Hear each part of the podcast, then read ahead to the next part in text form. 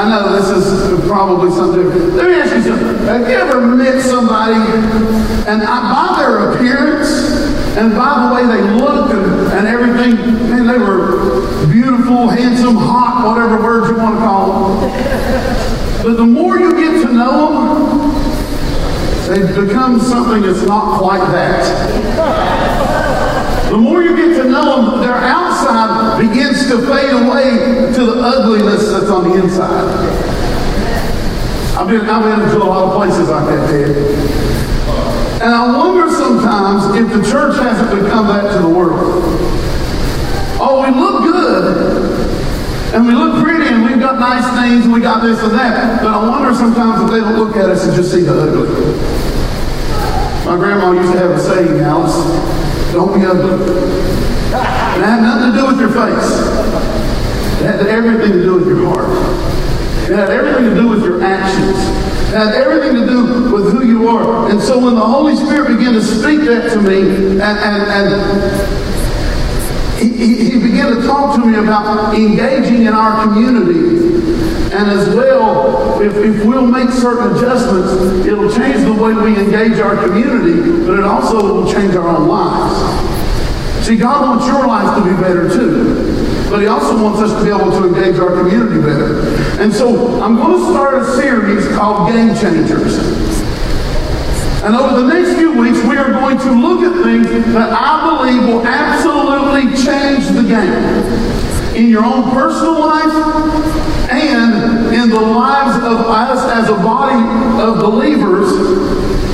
And I, I believe these issues will, will, if we don't change them, they're going to keep us in the dark rather than the light. I believe if we don't change some things, it can keep us sick instead of getting well. I believe if we don't change some things, that it can keep us broke rather than experiencing the God of more than enough. And a lot of it has to do with certain things in our life called attitudes. See, I believe the church, the body, I'm talking about the church now, I'm not talking about this building. I'm not talking about Harvest Christian Fellowship. I'm talking about the church of Satan or the church of Ted. Because if the church doesn't make some changes, we're, even some of our attitudes, we're going to constantly come up short with the vision that God has called us to do. And, you know, you may have a. People say, well, what in the world does God care about attitude? Well, we're going to glad you asked. We're going to look at some of these things. See, you can have a great attitude at home, but a, a terrible attitude about work. We can have a great attitude uh, about work, but a terrible attitude about our church. We can have a great attitude around our friends, but to our families we're something totally different. I, I know I'm not talking nobody in this room, right? Yeah. And then there are just some people who've got terrible attitudes about everything. And so as we begin to get into this, well, see, we don't think of attitude as sinful. See, the church has gotten real good about preaching on sin. Don't do this, don't do that. And we want to take our message that where he talks about sin and what people shouldn't do, and we want to apply that to a bunch of people who haven't come to an awakening of their salvation. They don't even walk with God. They're just, somebody told me one time, you never have to teach a dog to be a dog. They just know how to do it The problem is sometimes we just don't teach them to be obedient. And I think sometimes us as a, as a body, sometimes we're just left alone to our own devices and we're never really taught what sin really is because we try to make sin all about actions. Don't do this. We, we, we look at sin as this, this thing of I've done something wrong. I've done what I've done. It's what it's been about what I've done. It's all about the action that I took rather than the negativity of our thought life. Rather than the condition of my heart. So we're going to talk about the subject of attitudes over the next couple weeks. And uh, wrong attitudes come in a whole bunch of different flavors, folks. We're going to look at just a couple. Today I'm going to look at one. Next week we're going to look at what we're going to re- what we should replace this attitude with. So y'all ready? Children of Israel led out of Egypt, I forgot where they were. They were led out of Egypt. They were protected by fire, protected by the cloud that led them and done everything. They went through the sea on dry land. They were united in the baptism of a cloud. If they were hungry, it fell from the sky. If they were thirsty, they'd go and strike a rock and water would come out of a rock. Everything they had was always provided for them, and yet they still had something that was displeasing to God. They worshiped false gods. Some of this worship turned into, trying to think of an easy way to say this. They're not. Orgies. All right? Where 23,000 people died in one day. They tested the Lord, and all of a sudden snakes came everywhere from everywhere in their camp and began to bite them, and hundreds of them died. But yet, every time they wanted something, God still provided for them. Ted did a great teaching two weeks ago, or, or this past Wednesday, on disciples with dirty feet. And I, I, thought about that as, as I went through and prepared this message. You know, we're disciples. But a lot of times the dirt of this world still gets on our feet. You know, Peter, he told Peter, he said, yeah, you're clean, but you still need your feet washed. Sometimes we let our stuff just begin to take over us. So let's go to 1 Corinthians chapter 10. We're going to read verses 10 and 11. And I'm reading out of God's Word translation for the first, uh, for these two verses. This is what he tells them. Don't complain.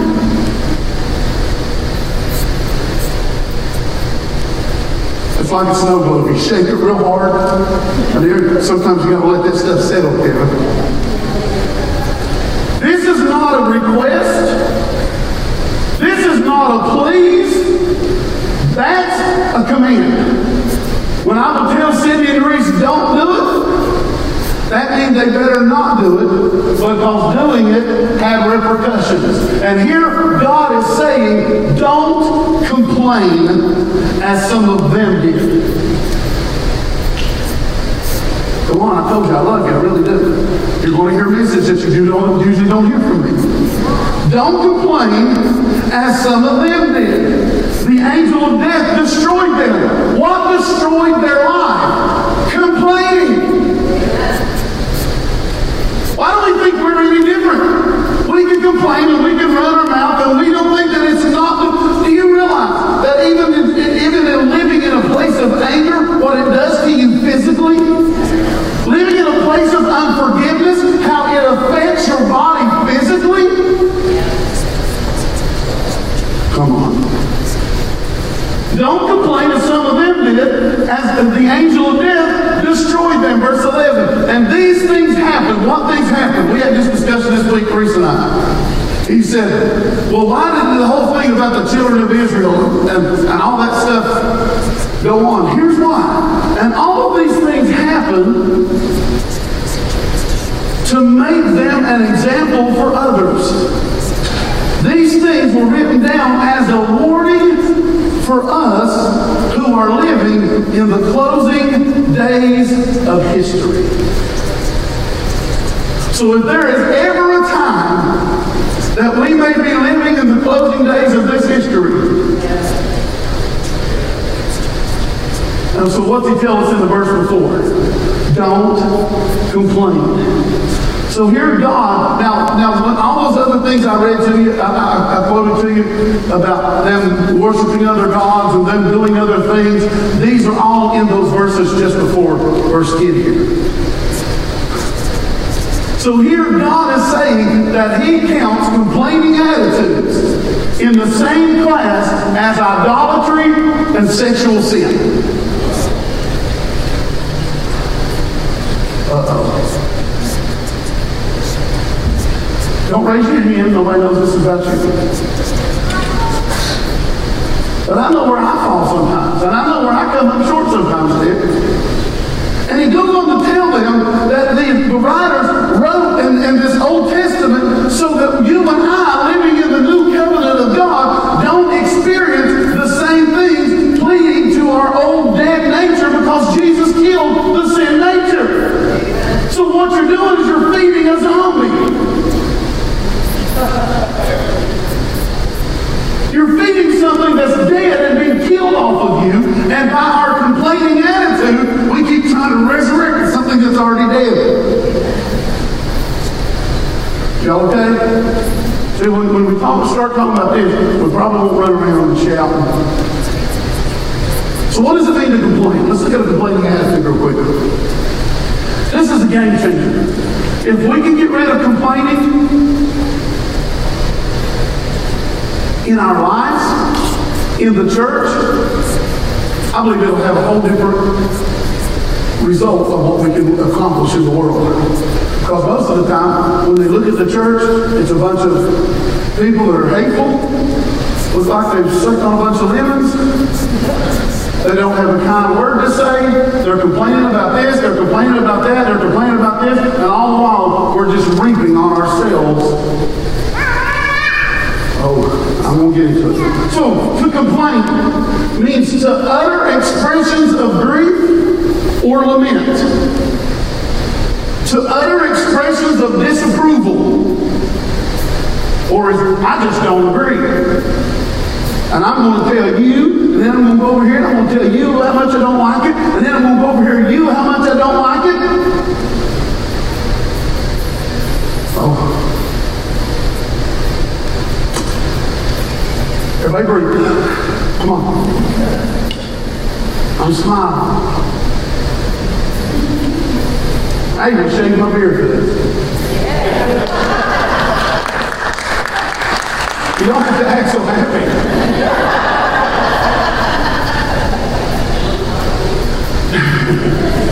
so to complain is to utter expressions of grief lament, to utter expressions of disapproval or resentment. It means to murmur, it means to find fault. Well, this is his fault, and this is her fault, and this, they did this, and that one did that, and this one did this, and we wouldn't be in this shape if it wasn't for this and that one, the other one. You know what you're doing? You're coming in the same attitude that brought in an angel of death. It's death to the parts of our bodies. It's death to parts of our bodies. Okay to charge, to accuse of an offense, to present an accusation against a person to a proper officer. That is what it means to complain. And when we look at these definitions, how many times have we heard the Lord tell us to do something and then we begin to complain about Him, about what He has told us to begin? But God, but God, now listen, I wouldn't feel this way if Ernie just would have just done what I asked him to do.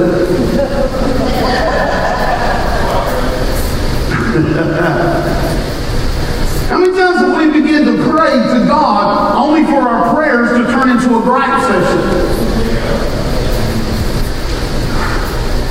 God, I'm telling you. I've, I've told you all this story a hundred times, but it falls in line with everything.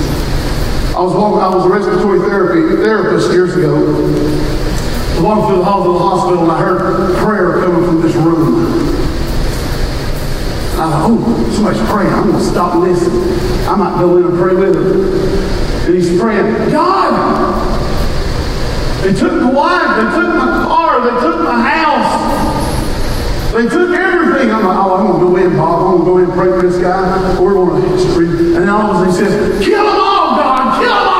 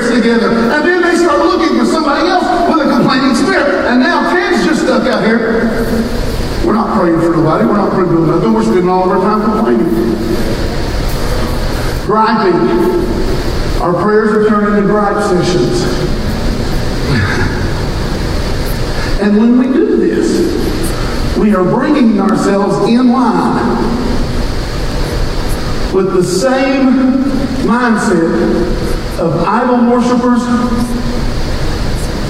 and sexual immorality. It's funny how the church wants to judge his sexual immorality, but it won't judge its own complaining heart. I'll try this over here. We want to judge everybody's sexual immorality, but won't judge our own complaining heart. We want to live out everybody else. Okay. Sometimes you got to move on, Shirley when we begin to express resentment and we begin to find fault. Sometimes we even find fault with God. God, I don't know why you did me this way.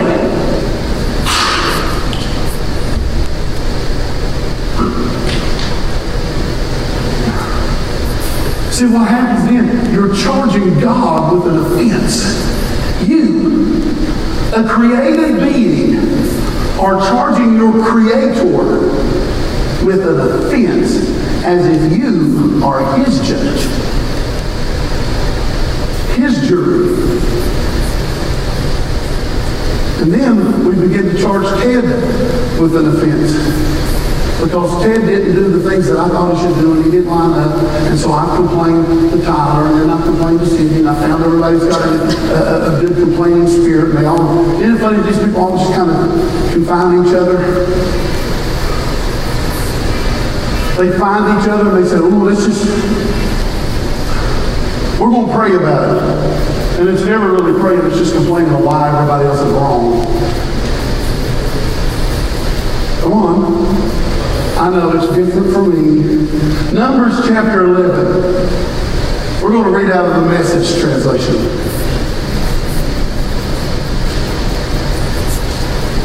Numbers chapter 11, verse 1. And the people fell to grumbling over their hard life.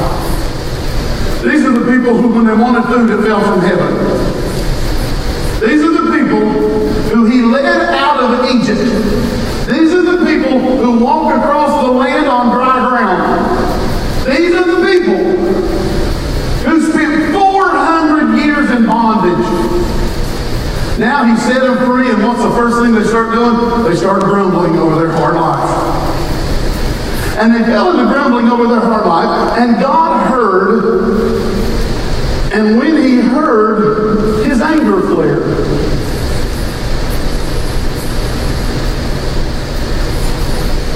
There's a snowball effect And when God heard, his anger flared. Then fire blazed up from and burned the outer boundaries of the camp. Notice he didn't affect the people. Was burning the outer boundaries of the camp. And the people cried out to Moses for help, or for help to Moses, and Moses prayed to God, and the fire died down. They named the place Taberah, which is blaze, because fire from God had blazed up against them. And the riffraff among the people but we ain't got many of those. See, this is those people who have a complaining heart. They know how to find others with a complaining spirit. And the riffraff among the people had a craving. And soon they had the people of Israel whining. I know we don't ever do these things.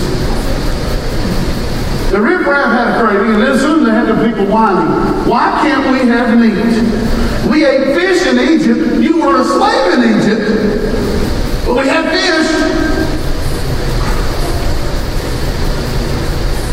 And got it for free. They were actually saying they got fish for free. What they got, they got fish for working out in the hot Egyptian sun all day long, making bricks and holding buildings together with mud and clay that they had to lift, tug, pull, and do all on their own while somebody else stood over them with a whip and whipped their back. And we got it for free, it wasn't free. But you see, if we fall into a place where we're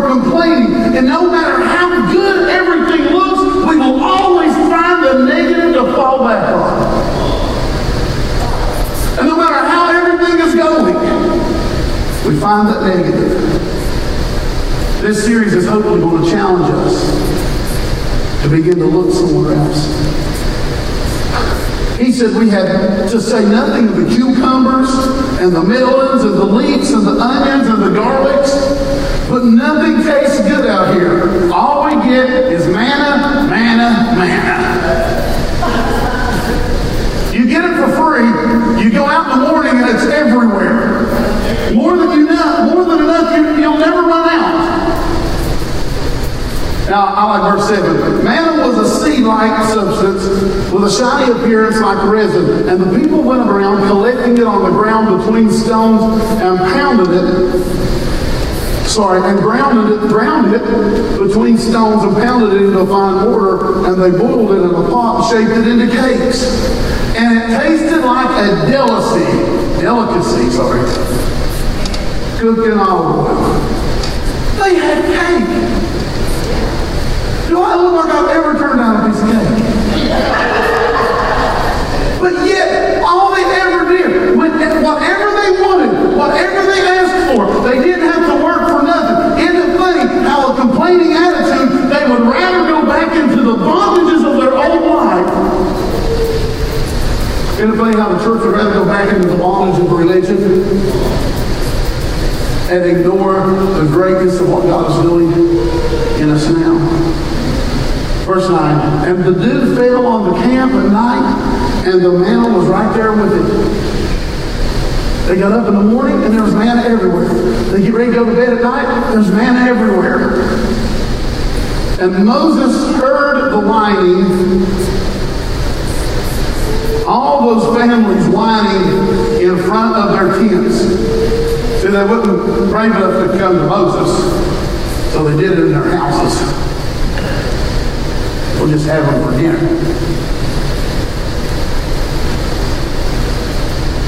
And God's anger blazed up, and Moses saw that things were in a bad way. Folks, a complaining heart puts our lives in a bad way.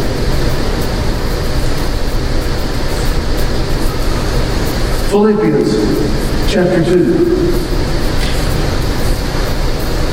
You mean I can't never say anything? This doesn't mean you don't have an opinion about something. But just because you have an opinion doesn't mean everybody. See, that's that's the problem with our country right now. I'm gonna get. I try not to get political very often. Y'all know that. Everybody wants everybody to have the same opinion, and when everybody doesn't have that same opinion, then we just want to try to destroy each other. All right, going on. Philippians chapter 2, verse 13. God will continually revitalize you, implanting within you the passion to do what pleases Him. I just want to do what pleases God. Good. Live life because He has already put in you everything you need to please Him. It's already in you. I'm waiting on God to show me what to do so I can please Him. He already did. Come on. See, that's what religion does. Let me whip myself to make sure I can get myself to where I can please God. God says, I already put inside of you everything to bring the desire out. Verse 14. Now I'm reading out the Passion Translation. Live a cheerful life just like he said back in our First Corinthians, he said, don't complain was the command. Here's another one. Live a cheerful life. But I'm mad. His command was live a cheerful life. But I'm upset. And his command is still, Ron, to live a cheerful life. That's on you. But everything's not going my way or the, the way I think it should go. Your, your command is still don't complain and live a cheerful life. Well, this is hard. This is called maturity. My kids are finding out grown up, being grown up is hard sometimes. Here's finding that out too. Live a cheerful life. Look what else he says. Now, without complaining or division among yourselves. For then, so if I live a cheerful life, Steve, and I don't complain, verse 4, 15 tells me what comes next. For then I will be seen as innocent, faultless, and pure children of God. I thought all I had to do was pray that prayer. That's all. You? Jesus took care of that way before you even prayed a prayer. All you had to do is accept that reality. And when you accept that reality, then your job comes in. What is your job? To live a cheerful life without complaining, and then you'll be seen as innocent, faultless, and pure children of God. Even though you live in the midst of a brutal and perverse culture, for you will appear among them as shining lights in the universe. So when I live a cheerful life, man, and when I live a life without complaining, all of a sudden my image to those on the outside had nothing to do with me standing with my picket sign, standing with my bullhorn on the street corner, telling everybody they're going to hell, they're not passing go. Has any of y'all ever stopped to talk to somebody like that? And most of the time when people hear, well, they hear, because they're going so fast to get away from you. And we call that effective witnessing. Effective, effective witnessing about the goodness of God is me living a cheerful life when everything's going to hell. And me living a life that I'm just not complaining about everything going to hell. And then I'm seen as innocent, I'm seen as pure, I'm faultless, and pure child of God. And to them out there, I'm seen as a bright and shining light in the universe. The reason why they're not running in here to us is because we can't turn the lights on yet. Oh. Verse 16. When I live a, a, cheerful life without complaining, look what verse 16, the first, very first part of 16 says, what am I doing? I'm offering them the words of eternal life. The words of eternal life are not found in my griping, my whining, and my complaining. The words of eternal life is me living in that cheerfulness of knowing that I am settled with God and God is good and He wants nothing but good for you and He wants nothing but good for them. And when I settle in that and living my life is not complaining to them, all of a sudden I'm a light in the universe that is dark and I'm offering them words of eternal life. Imagine if we just eliminated complaining out of our lives. Word says we'd be killed faultless, blameless. But we complain. Even about things we have no control over. It's hot. 10 o'clock this morning, it was 85 degrees. It's hot. I'm sweating. But I can't change it. But does it stop me from complaining about it? It should. I, am guilty. Don't raise your hand. I'm just going to tell on myself. I'm guilty. I don't do this right all the time. Or we complain about how things are run at work. Well, if I was the boss, I'd do it this way, I'd do it that way. I, you know, they don't listen to me though. I'm going to go over here and practice Tyler about it. And all of a sudden, Tyler, who's oblivious to the whole thing, he's just living his cheerful life. All of a sudden, he's, he's being influenced by a complaining heart. And he starts going, yeah, yeah, he was fine a minute ago, but now he's listening to me complain about Ted again, and he's eyeballing Ted. Yeah, Ted does do that, don't he? I don't know why he does it either. It's funny how easily influenced we've become. Complaining hearts find themselves attracted to themselves. Teenagers, I don't think we have too many here now, it's not grown. But those of you who are still living in your parents' house, mine, ain't looking over. You complain about decisions parents, they complain about decisions parents make. That they thought were unreasonable, but they don't understand what's going on outside of this. They just see the immediate thing. People complain the way things are run at church. I know, what you?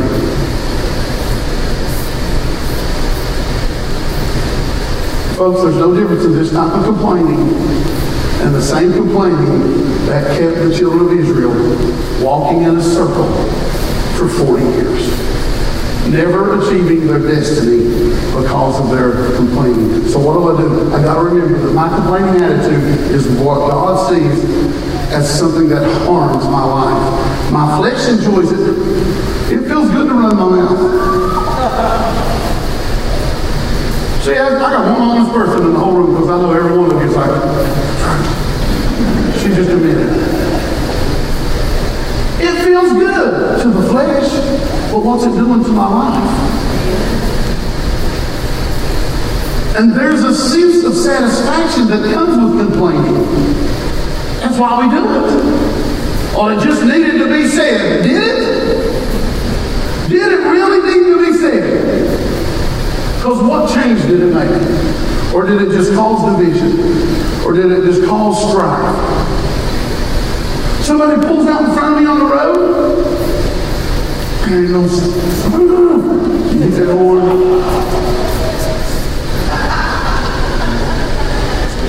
but you know, it's never over in that instant, is it? 40 miles down the road, we're still running over in our head.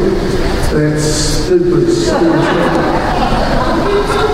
See why? Because complaining gets in us deep and it keeps us holding on to things even after it's over. Complaining causes us to hold on to things even when it's over. Back to 1 Corinthians chapter 10, verse 10. I'm almost there, folks. 1 Corinthians 10, 10, God's Word translation, he says, don't complain, as some of them did. The angel of death destroyed them. So God puts my complaining in the same category that brings death. But if you go back and you begin to look at numbers that we read earlier, God, he gets angry. Moses prays, the anger dies down. Then they started complaining and whining again because there's always what message version said, there's riffraff who just likes to stir up issues. And now they hear the whining and God's angry again. I want to go back to Numbers 11. Go to verse 11 out of the message because look how Moses changes his prayers. Moses says to God, Why are you treating me this way? Now he's complaining to God about the whining, complaining children of Israel. As if God is out to hurt him. God, why are you treating me this way? What did I ever do to deserve this? Did I conceive them? Was I their mother? So why dump the responsibility of this people on me? Why tell me to carry them around like a nursing mother? Carry them all the way to the land you promised them to their ancestors. Why am I supposed to get meat for all these people? Uh, where am I supposed to get meat for all these people uh, who are whining to me? Give us meat. We want meat. I can't do this by myself. It's too much. Does this ever sound like our prayers to God? It's too much, God. I can't handle this. Something's got to give. Brought too much on me, God. If this is how you intend to treat me, now this is Moses. Do me a favor and kill me. I've seen enough. I've had enough. Let me out of here. Oh, don't that sound like so? We think we're accomplishing something by praying this way. This is what brought God's anger. This is what stirred God up. This is what is sin. Not some crazy action people were doing. Yeah, but I wouldn't have to complain if they wouldn't do it that way. I wouldn't have to complain, but this just isn't right. I wouldn't have to complain, but they're wrong. According to you. Because you see sometimes an instant. They may see a month down the road because they've been there. Or God sees the rest of your life and you're complaining about a circumstance you find yourself in. Over. And so like Moses, we complain. Folks, this, this isn't what's going to bring blessing. Well, I have the right to my opinion. Yes, you do. I have the right to give it. Yes, you do. And somebody else has the right not to listen to it. So if you've given it and you feel like that's what you needed to do, then go on about your business. And don't complain about it anymore. Yeah, but there's got to be my way. Everybody, y'all okay? I know this is totally different for me. I'm telling you, this will change us. This is a game changer. This is a game changer. And we have so much going for us in this nation. Why in the world are we complaining? We have so much going for us in this church. Why are we complaining? You have so much going for you in your homes. Why are we complaining? Well, I want food that comes every day. Okay, drop from heaven. I want water. Get a rock. I want this. Okay. See, sometimes we need to remind ourselves about to God Here's every word of our complaints. Philippians chapter 2, and I think we're going to close here. I want to read this again. You say, well, Rick, see, today is just about exposing this. Next week, we're going to talk about replacing complaining. So, if you like this, come back. I said, man, I don't know if I like this or not. This has been kind of harsh. Oh, me too. I wish I could tell you I don't ever complain. Well, I could tell you that, then I got to repeat to you for lying. Because that's a lie. Let's just be real. That's one thing we've learned in this church over the last few years. Let's just be real about it. I wish I could say I do this right all the time, but man, I sure try. Philippians chapter 2, verse 13. Live a cheerful life. The, the world's going crazy. That's not on me. I'm responsible for my life. And I'm responsible for how I react to it. Live a cheerful life without complaining or division among yourselves. For then, when? When I live a cheerful life and I don't complain. For then, you will be seen as innocent, faultless, a pure child of God, even though you live in the midst of a brutal and perverse culture. That's where we're living right now, isn't it? See, this word, you would have thought he, he knew what was going to happen in 2020. Imagine, God knew that. And so he gave us this word. Even though you live in a brutal and perverse culture, Live a cheerful life without complaining. Because then you'll be seen innocent, you'll be seen faultless, and you'll be seen as a pure child of God. For you will appear to them. Well, I just want to reach the world. You're not going to do it complaining. I don't know about y'all. I do not like to hear people complain. I really try not to. I'm not perfect. But I'm telling you, if I'm around somebody that complains all the time and complains all the time, you'll notice I start doing this.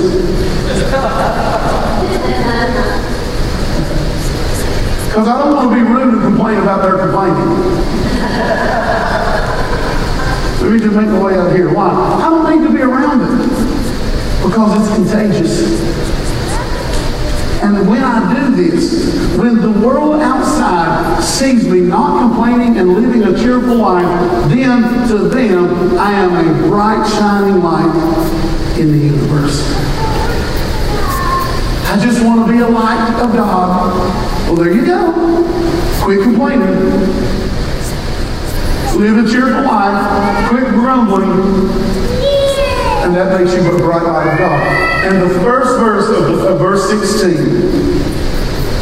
he said, not only will unto them I will be an amazing, I mean, a shining light in the universe, but I will be offering them the words of eternal life. just by me living a cheerful life and stop complaining. So let me ask you this. Over the next few weeks, we're going to talk about. This week has been complaining. I just want to expose. Let's pull the mask off and show it for what it really is. Next week, we're going to look at what's, what am I going to, if I'm not going to complain, what am I going to do?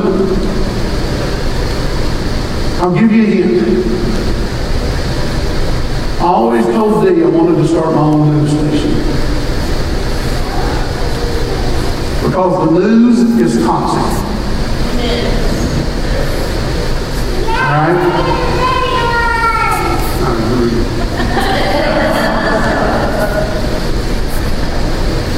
What I wanted to do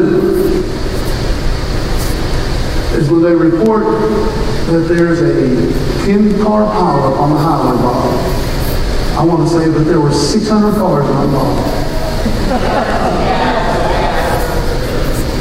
I've lost a finger. Thank God I've got nine more. See, there is something you can replace complaining with. And next week we're going to talk about being thankful. So I hope you come out. And I hope this week it challenges us to no more complaining. Because living a cheerful life is your choice.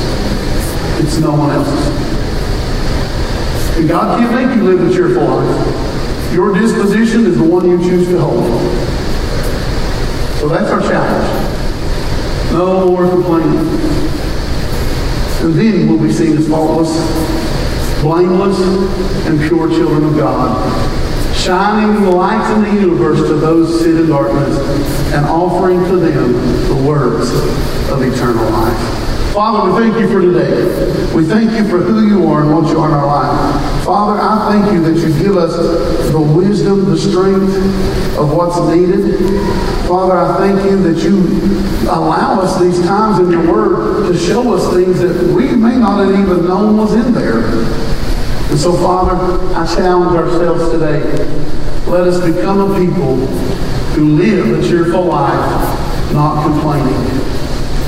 And as hard as that can be, I know we can do it. Because we have you in our lives. In Jesus' name, amen.